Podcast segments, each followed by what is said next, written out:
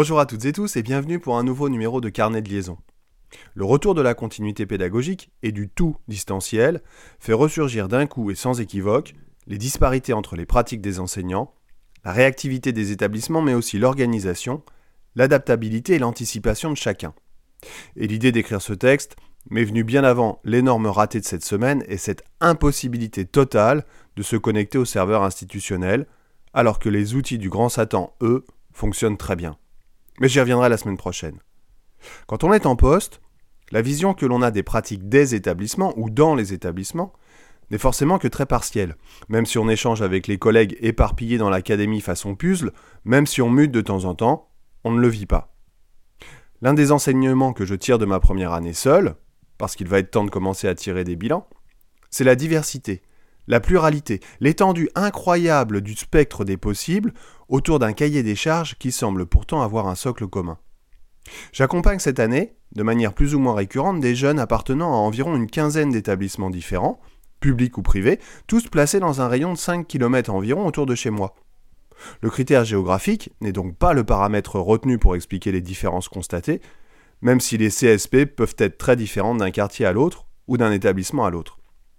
Si à l'organisation interne de chaque établissement, emploi du temps, temps de travail par semaine pour chaque élève, nombre de visios, travail donné en autonomie, on ajoute la diversité des contenus pédagogiques apportés par les enseignants, alors l'expression grand écart n'est qu'un doux euphémisme. J'avoue que je n'imaginais pas à ce point-là qu'un jeune puisse suivre un enseignement aussi radicalement différent de son voisin. Je ne parle bien sûr que pour les maths et la physique, disciplines dans lesquelles on va de l'élève qui travaille la même compétence pendant plusieurs semaines à celui qui doit réaliser des exercices hors programme en totale autonomie. Et je n'exagère pas. Je n'émets pas de jugement sur les collègues, je me pose simplement la question. Peut-on réellement encore parler d'éducation nationale? Je pensais naïvement que nous faisions tous plus ou moins la même chose dans nos classes, programme officiel de rigueur, même si les modalités peuvent bien changer. Mais alors là, Jusqu'à quel point peut-on donc parler de liberté pédagogique? Jusqu'où peut-elle aller? Ce qui me dérange surtout dans tout cela, c'est que les élèves concernés n'en ont évidemment pas conscience, que les familles non plus, comme moi je ne pouvais pas en avoir pleinement conscience quand j'étais en poste, me sclérosant finalement petit à petit devant un public similaire chaque année. Donc les familles n'ont pas conscience de ce retard pris, de ce retard potentiel, ou n'ont pas conscience que qu'avoir du mal avec le devoir maison hors programme qui a été donné par le prof est juste normal en fait.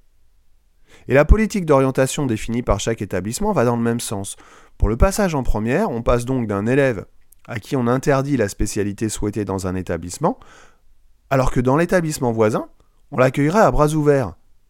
Et je ne parle même pas des lycées dans lesquels les triplettes sont imposées. Peut-on donc encore et toujours parler de l'égalité des chances. Où est l'harmonisation? Où est l'unité? L'unité autour de l'éducation nationale. Et encore une fois, ce qui me dérange, c'est que les jeunes que je rencontre sont en souffrance. Ils sont en souffrance parce que ils ne se rendent pas compte que ce qu'on leur donne est trop dur ou alors est trop facile. Soit ils sont en souffrance, soit ils sont complètement inconscients de tout ça.